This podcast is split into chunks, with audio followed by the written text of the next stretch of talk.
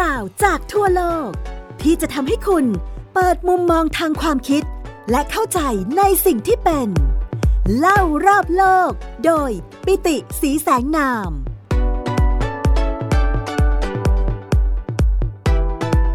สวัสดีครับ คุณผู้ฟังที่รักทุกท่านขอต้อนรับเข้าสู่รายการไทย PBS Podcast เล่ารอบโลกโดยผมปิติสีแสงนามนะครับสำหรับวันนี้นะครับก็ขออนุญาตในการที่จะ ไม่เล่าต่อเนื่องนะครับจากเหตุการณ์ที่เล่าไว้ในสัปดาห์ที่แล้วนะครับ ที่เป็นการล้ำลึกถึงวาระ 25 ปีของวิกฤตการณ์ Asian Financial Crisis หรือว่าวิกฤตต้มยำกุ้งที่คนไทยเรารู้จักกันนะครับ สัปดาห์ที่แล้วเราปูพื้นเอาไว้นะครับว่าการเกิดวิกฤตเกิดขึ้นมาด้วยองค์ประกอบอะไรบ้างนะครับ แล้วผมตอนแรกทิ้งไว้ว่าวันนี้นะครับในตอนนี้จะมาเล่าต่อนะครับว่า การเกิดวิกฤตในสภาพการตอนนั้นเนี่ยเหตุการณ์อะไรเกิดขึ้นบ้าง แต่ว่าผมคิดว่ามีเรื่องหนึ่งที่อยากที่จะนำเอามาเล่าให้กับคุณผู้ฟังรายการเล่ารอบโลกได้รับรู้รับทราบกันก่อนนะครับ เพื่อเป็นการไว้อาลัยนะครับกับข่าวร้ายที่เกิดขึ้นกับชาวญี่ปุ่นนะครับ นั่นก็คือ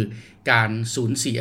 อดีตนายกรัฐมนตรีนะครับ ซึ่งถือว่าเป็นอดีตนายกรัฐมนตรีท่านที่ดำรงตำแหน่งยาวนานมากที่สุดนะครับในประเทศญี่ปุ่นในยุคสมัยใหม่นะครับคือหลังสงครามโลกครั้งที่ 2 เป็นต้นมา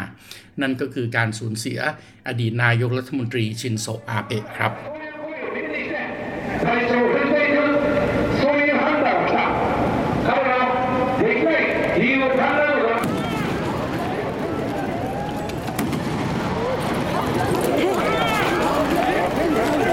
れは現場で撮影された銃撃の瞬間を捉えた映像です。安倍元総理は奈良市の駅前で自民党の候補者の応援演説をしています。次の瞬間。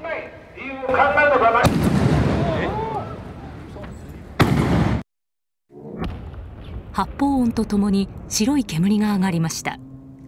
この時安倍元総理は背後から銃撃されたとみられています祈りも虚しくこうした方に接することになってしまったこと、うん、誠に残念であり、言葉もありません。We are in front of the train station in Nara, which is usually crowded with shoppers and commuters at this time. But right now, it's crowded with dozens of media crews. They are focusing on the area inside the guardrail that you can see here. เกิดการลอบสังหารอดีตนายกรัฐมนตรีชินโซอาเบะนะครับ ซึ่งตัวผมเองและคุณผู้ฟังเองก็คงจะต้องขอแสดงความเสียใจนะครับ แล้วก็เป็นกำลังใจให้กับสังคมญี่ปุ่นต่อไปนะครับ วันนี้เองผมขออนุญาตนำเอาเรื่องราวของชินโซอาเบะนะครับ ในมุมมองที่ผมจดจำเขามา ให้คุณผู้ฟังได้รับรู้รับทราบกันนะครับ ผมเขียนบทความอันนี้ไว้นะครับ แล้วก็ได้รับการเผยแพร่ในสื่อจำนวนหนึ่งนะครับ ผมเขียนไว้ใน Facebook ส่วนตัวนะครับ PITI เว้นวรรคสีแสงนามนะครับ S R I S A N G N A M ครับ ผมขึ้นชื่อหัวข้อไว้ว่ารำลึกชินโซอาเบะหลายๆ คนจดจำอดีตนายกรัฐมนตรีท่านนี้เพราะแนวทางการดำเนินนโยบายเศรษฐกิจแบบผ่อนคลาย เปิดกว้าง สนับสนุนให้คนต่างชาติเข้ามาทำงานในญี่ปุ่น สนับสนุนให้คุณผู้หญิงเข้ามาทำงาน แล้วมีสิทธิในทางเศรษฐกิจมากยิ่งขึ้น เศรษฐกิจญี่ปุ่นที่ซบเซามานานทำท่าว่าจะอาจจะขยับขึ้นได้เล็กน้อย ภายใต้แนวคิดที่เรียกกันว่าอาเบะนองบิบางคนจดจำบทบาทที่เขาใกล้ชิดสหรัฐอเมริกา และดูเหมือนจะทำการยั่วยุจีนในหลาย ๆ เรื่อง โดยเฉพาะการเข้าเคารพศาลเจ้ายาสุกุนิ ที่เป็นที่ประดิษฐานป้ายวิญญาณของอาชญากรรมสงครามโลกครั้งที่ 2 ที่ทำให้ฝ่ายจีนไม่พอใจในหลาย ๆ รอบ แต่ในที่สุดชินโซอาเบะคือนายกรัฐมนตรีญี่ปุ่นคนแรก ในรอบหลายปีที่เดินทางไปกรุงปักกิ่ง เพื่อพูดคุยกับสีจิ้นผิงว่าจีนและญี่ปุ่น น่าจะจับมือกันไปลงทุนในประเทศที่ 3คนจำนวนมากจดจำเขาได้จากการแต่งชุดเป็นซูเปอร์มาริโอในพิธีส่งมอบเจ้าภาพการเป็นเจ้าภาพกีฬาโอลิมปิก ที่ประเทศบราซิลในปี 2016 แต่สำหรับผมผมต้องการจดจำชินโซอาเบะในฐานะผู้สนับสนุนจนญี่ปุ่นสร้างแนวคิดสังคม 5.0 การคิดนอกกรอบแต่รอบด้านครอบคลุมทุกมิติ เพื่อสร้างสังคมที่ยั่งยืน ในวันที่ทั่วโลกพูดถึงแต่อุตสาหกรรม 4.0 แต่ญี่ปุ่นกำลังเผชิญหน้าปัญหาสังคม หวังเป็นอย่างยิ่งว่าญี่ปุ่นสามารถที่จะผลักดันนโยบายสังคม 5.0 อย่างต่อเนื่องต่อไป เหตุสลดที่เกิดขึ้นในวันนี้ก็คงจะไม่เกิดขึ้นอีก สังคม 5.0 คืออะไร ในขณะที่ทั่วโลกกำลังเร่งพัฒนาเทคโนโลยีในยุคสี่ของการเปลี่ยนผ่าน โดยมีอุตสาหกรรมเป็นจุดศูนย์กลาง ที่เรียกว่าอุตสาหกรรม 4.0 The Fourth Industrial Revolutions ซึ่งมีประเทศเยอรมันเป็นผู้ริเริ่มการเปลี่ยนแปลง แต่ในประเทศญี่ปุ่นกลับพิจารณาการปฏิรูปโดยเท่าทันกับเทคโนโลยีที่เปลี่ยนแปลงอย่างฉับพลัน โดยมีสังคมเป็นจุดศูนย์กลาง ภายใต้นโยบายสังคม 5.0 หรือ Society 5.0 ซึ่งญี่ปุ่นตั้งวิสัยทัศน์ของการปฏิรูปครั้งนี้ว่า a people-centric societies founded on the merging of cyberspace and physical space หรือสังคมที่มีมนุษย์เป็นจุดศูนย์กลาง บนพื้นฐานของการประสานกันระหว่างโลกไซเบอร์และโลกกายภาพ โดยอุตสาหกรรม 4.0 และสังคม 5.0 มีข้อเหมือนและข้อแตกต่างที่สามารถเปรียบเทียบกันได้ สังคม 4.0 คือสังคมที่เกิดขึ้นที่มีจุดเริ่มต้นของการปฏิรูป มาจากการที่ทุกคนเน้นเรื่องของไฮเทคนะครับ เพราะฉะนั้นในเยอรมันก็มี High Tech Strategy 2020 Action Plan for Germany ซึ่งออกแบบโดย Federal Ministry of Education and Research ในปี 2011 ตามมาด้วย Recommendations for Implementing the Strategic Initiative Industry 4.0 โดย Industry 4.0 Working Group ในปี 2013 นี่คือจุดเริ่มต้นของการปฏิรูปอุตสาหกรรม 4.0 ในเยอรมัน ในขณะที่ในญี่ปุ่นนะครับสังคม 5.0 เริ่มต้นในสมัยของชินโซอาเบะ The Fifth Science and Technology Basic Plan ในปี 2016 ตามมาด้วย Comprehensive Strategies on Science, Technology and Innovations for 2017 ในปี 2017 วัตถุประสงค์แล้วก็ขอบเขตที่อุตสาหกรรม 4.0 ของเยอรมันเน้นก็คือการสร้างโรงงานอัจฉริยะ Smart Factories เน้นการปฏิรูปภาคการผลิต ในขณะที่ญี่ปุ่นต้องการสร้างสังคมอัจฉริยะ Super Smart Societies ครอบคลุมมิติทางสังคม เทคโนโลยีหลักของอุตสาหกรรม 4.0 คือ Cyber Physical Systems หรือ CPS ระบบเครือข่ายเชื่อมโยงโลกไซเบอร์และโลกกายภาพ Internet of Things IoT การเชื่อมโยงทุกอุปกรณ์ด้วยเครือข่ายไร้สายและ Mass Customization กระบวนการผลิตที่ผลิตสินค้าจำนวนมากในราคาถูก แต่สามารถปรับรูปแบบได้ตามความต้องการของลูกค้าแต่ละคน ในขณะที่สังคม 5.0 ของญี่ปุ่นหมายถึง High Level Convergence of Cyberspace and Physical Space การประสานเครือข่ายระดับสูงของโลกไซเบอร์และโลกกายภาพ การสร้างสมดุลระหว่างการพัฒนาการทางเศรษฐกิจ และการแสวงหาแนวทางการแก้ปัญหาสังคมในทุกมิติ และประเด็นสุดท้ายสังคมที่มีมนุษย์เป็นจุดศูนย์กลาง Human Center Societies ประเด็นต่างๆ เหล่านี้นะครับทำให้เราเห็นชัดเจนว่าสังคม 5.0 ของญี่ปุ่นกับ อุตสาหกรรม 4.0 ของเยอรมันที่หลายๆ คนพูดถึงในโลกนี้ ค่อนข้างที่จะมีความแตกต่างกันมาก ญี่ปุ่นจำแนกการพัฒนาการทางสังคม ผ่านออกมาเป็น 4 ยุค ได้แก่สังคม 1.0 Hunting Societies หรือสังคมบุพการ ที่มนุษย์ยังเร่ร่อนล่าสัตว์เป็นอาหารอยู่กันแบบชนเผ่า สังคม 2.0 Agricultural Societies หรือสังคมที่มนุษย์ลงหลักปักฐานสร้างชุมชนหมู่บ้านทำการเกษตร สังคม 3.0 Industrial Societies ซึ่งญี่ปุ่นสามารถกลายเป็นผู้นำเศรษฐกิจโลกผ่านการพัฒนาอุตสาหกรรมถึงจุดสูงสุดในยุค Industry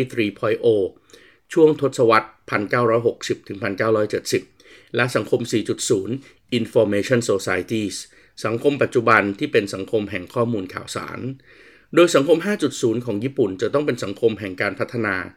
อนาคตที่พัฒนาต่อยอดจากสังคม 4.0 ในมิติสำคัญสำคัญดังนี้ สังคม 1.0 ถึง 4.0 ที่เน้นใช้ประโยชน์จากการประหยัดต่อขนาดหรือ economy of scale โดยให้ความสำคัญอย่างยิ่งกับการผลิตที่มีประสิทธิภาพสูง แต่ในยุค 5.0 ญี่ปุ่นต้องสร้างระบบการผลิตที่เน้นการแก้ปัญหาและการสร้างมูลค่าสังคม 1.0 ถึง 4.0 ที่ลดทอนความเป็นปัจเจกชน suppression of individualities เพื่อสร้างความเป็นเอกรูป uniformity ที่ทุกคนเหมือนกันหมด เพื่อให้ง่ายต่อการบริหารจัดการที่เน้นประสิทธิภาพ แต่ในสังคม 5.0 ญี่ปุ่นต้องเน้นความหลากหลาย diversity ที่ส่งเสริมให้แต่ละบุคคลได้ใช้ และเสริมศักยภาพที่แตกต่างกันในแต่ละบุคคลจจริงๆ ตรงนี้เป็นประเด็นสำคัญมากเลยนะครับ ในญี่ปุ่นเนี่ยด้วยการผลิตแบบอุตสาหกรรมนะครับ การจะเอาอะไรเข้าไปผลิตในโรงงานอุตสาหกรรมได้เนี่ย เพื่อให้ต้นทุนต่ำที่สุด วัตถุดิบต้องมีลักษณะที่มีฟอร์แมตเหมือนกันทุกประการ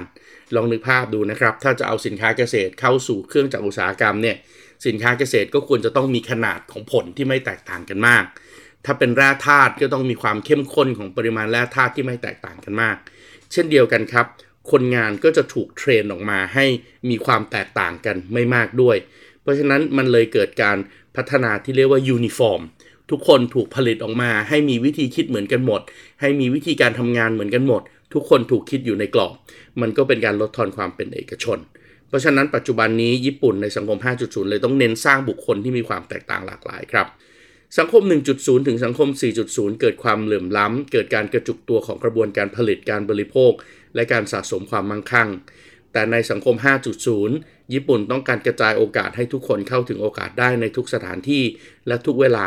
ผ่านการกระจายอำนาจในทุกภาคส่วนของสังคม decentralizations นี่ขนาดญี่ปุ่นเป็นประเทศที่มีการกระจายรายได้ การกระจายความมั่งคั่งดีที่สุดในโลกนะครับ เรานึกภาพดูว่าคนที่รวยที่สุด 10%แรกของสังคม กับคนที่จนที่สุด 10%สุดท้ายของสังคมในประเทศญี่ปุ่นเนี่ยที่เขาว่า rich poor ratio เนี่ยนะครับความมั่งคั่งของที่รวยที่สุด 10%ของประชากร มีขนาดใหญ่กว่าความมั่งคั่งของคนที่จนที่สุดของ 10 ประชากรที่จนที่สุด 10%ของประชากรที่จนที่สุด อยู่แค่ 4.6 เท่า ในขณะที่ประเทศอื่นๆ อย่างเช่นประเทศไทยเนี่ยเกินกว่า 12 เท่านะครับ แต่ญี่ปุ่นในสังคม 5.0 ก็ต้องกังวลแล้วล่ะครับว่า ไม่อยากจะให้เกิดปัญหาความเหลื่อมล้ำสังคม 1.0 ถึง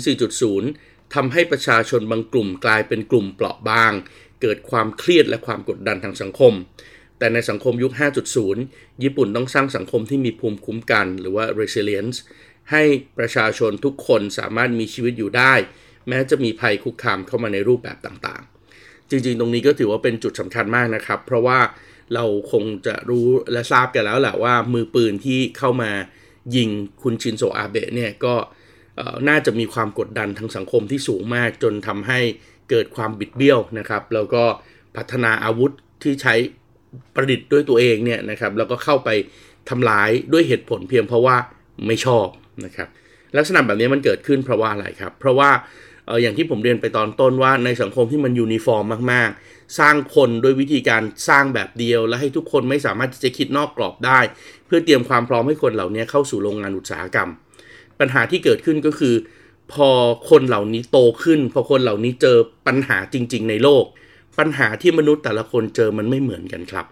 ปัญหาที่แต่ละคนเจอเงื่อนไขบริบททางสังคมที่แต่ละคนมีมันไม่เหมือนกัน เพราะฉะนั้นถ้าเขาถูกเทรนมาให้คิดเป็นด้วยวิธีการคิดแบบเดียวและคิดในกรอบ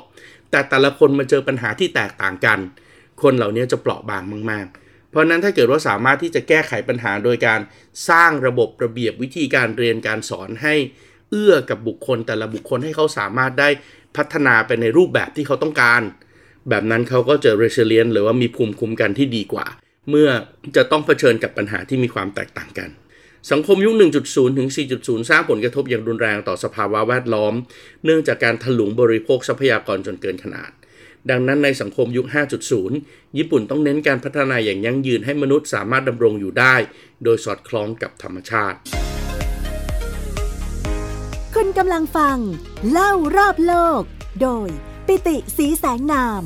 ทางไทย PBS Podcast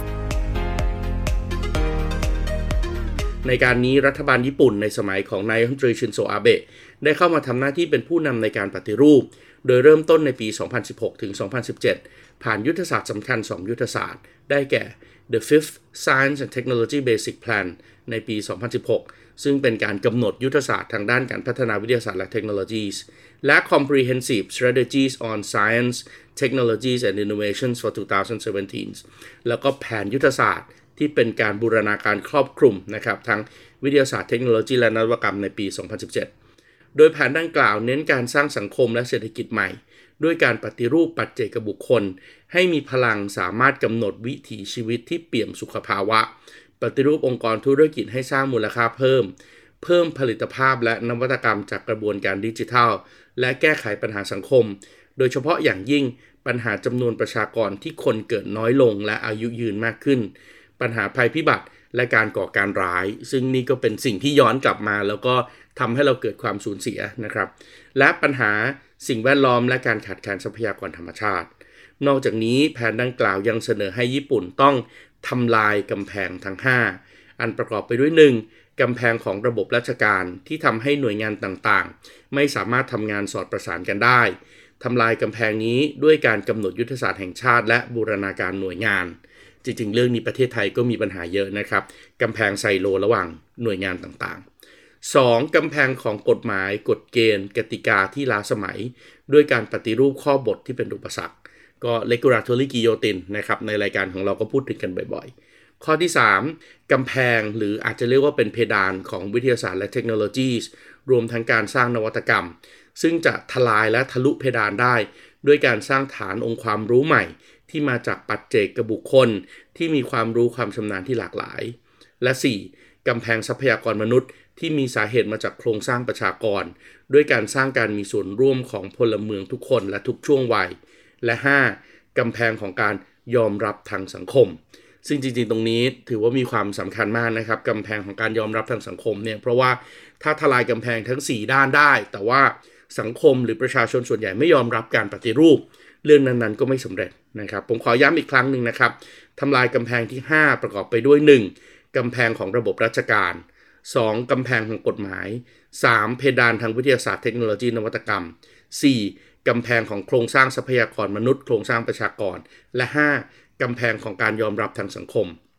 ซึ่งการทำลายกำแพงนี้จะเกิดขึ้นได้ด้วยการบูรณาการเทคโนโลยีขั้นสูง ให้เข้ามาตอบโจทย์สังคม ตัวอย่างโครงการเช่น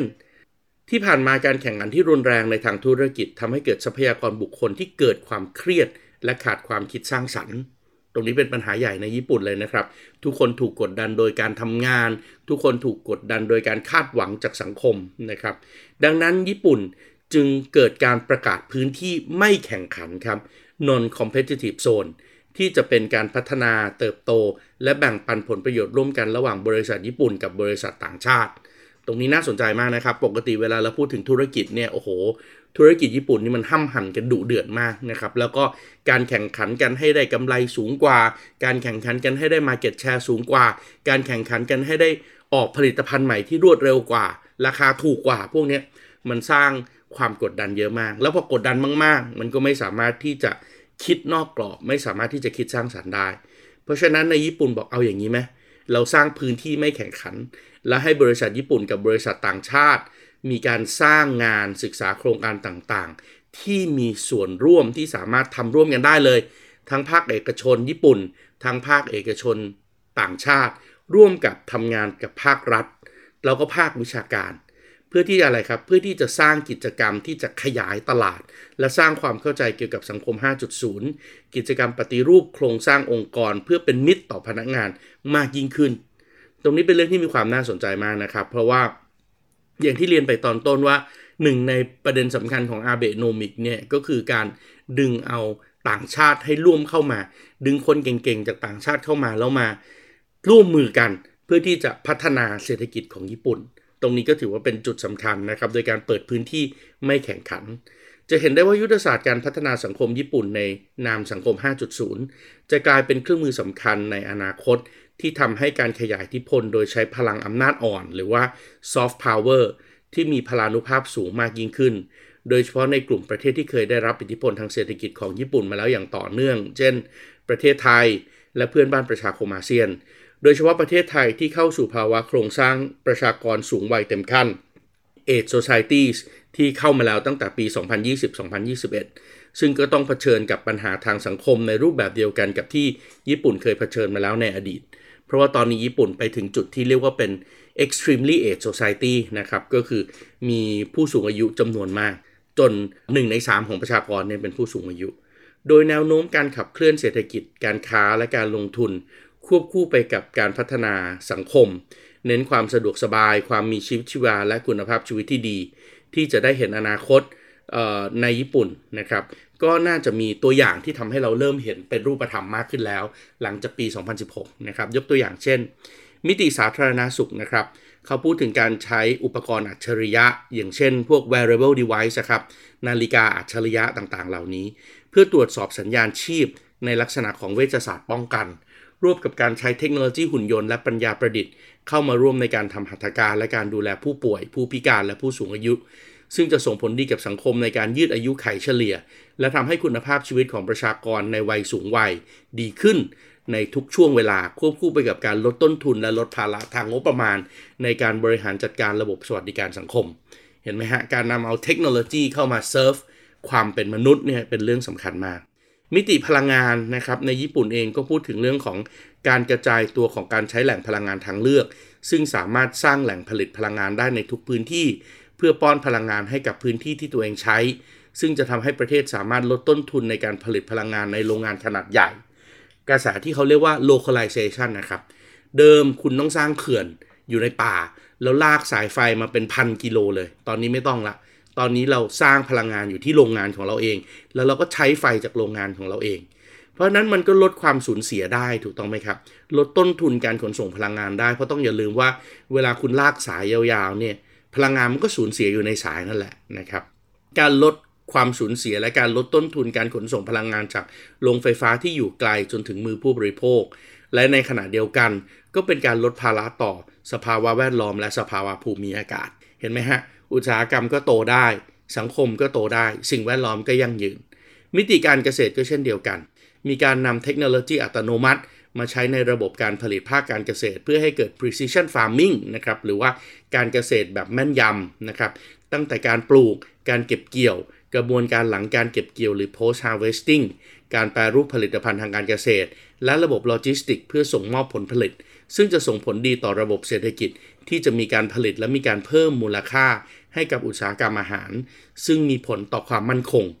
โดยเฉพาะความมั่นคงทางอาหาร และมีการลดการใช้ทรัพยากร ตั้งแต่กระบวนการผลิตจนการบริโภค เพราะว่า precision farming เนี่ยมันกำหนดได้เลยครับว่า ถ้าข้าวต้องการปุ๋ยแค่นี้ เราก็ให้ปุ๋ยแค่นี้สิ เราไม่จำเป็นจะต้องให้ปุ๋ยให้มันเยอะเกินไปจนในที่สุด ปุ๋ยมันไปสะสมจนดินเสีย ถ้าผลไม้นี้ต้องการน้ำไม่ต้องเยอะ ก็ใช้ระบบน้ำหยดสิแทนที่จะต้องเอาน้ำสาดแล้วก็เเททิ้งไปให้มันจมดินไป อย่างนี้เป็นต้น มิติอุตสาหกรรมเองนะครับ ญี่ปุ่นจะเน้นการเสริมสร้างสมดุลของห่วงโซ่มูลค่า optimal value chain นะครับแทนที่จะเป็น global value chain ตามแนวคิดโมโนสุคุรินะครับ นั่นก็หมายถึงการพัฒนาทุกกระบวนการตลอดเวลา โดยการใช้ระบบอัตโนมัติและหุ่นยนต์ เข้ามาในกระบวนการผลิต โดยเน้นการพัฒนาอุตสาหกรรมอย่างยั่งยืน และลดการสูญเสียในการผลิต เหล่านี้ครับคือวิธีคิดแบบสังคม 5.0 ซึ่งก็ถูกพัฒนาขึ้นในยุคขของนายรัฐมนตรีชินโซอาเบะด้วยนะครับ เพราะนั้นผมปิติศรีแสงนามนะครับ รายการของเรานะครับ ทีมงานของเรา แล้วก็เชื่อว่าคุณผู้ฟังเองก็คงจะร่วมไว้อาลัยไปกับสังคมญี่ปุ่นนะครับ แล้วก็ให้กำลังใจและหวังว่าปัญหาแบบนี้จะไม่เกิดขึ้นอีกในอนาคตครับสำหรับวันนี้ผมปิติศรีแสงนามขอลาไปก่อน สวัสดีครับ ติดตามรับฟังรายการ เล่ารอบโลก ได้ทางเว็บไซต์และแอปพลิเคชันไทย PBS Podcast และติดตามความเคลื่อนไหวรายการได้ที่ สื่อสังคมออนไลน์ไทย PBS Podcast ทั้ง Facebook, Instagram, YouTube และ Twitter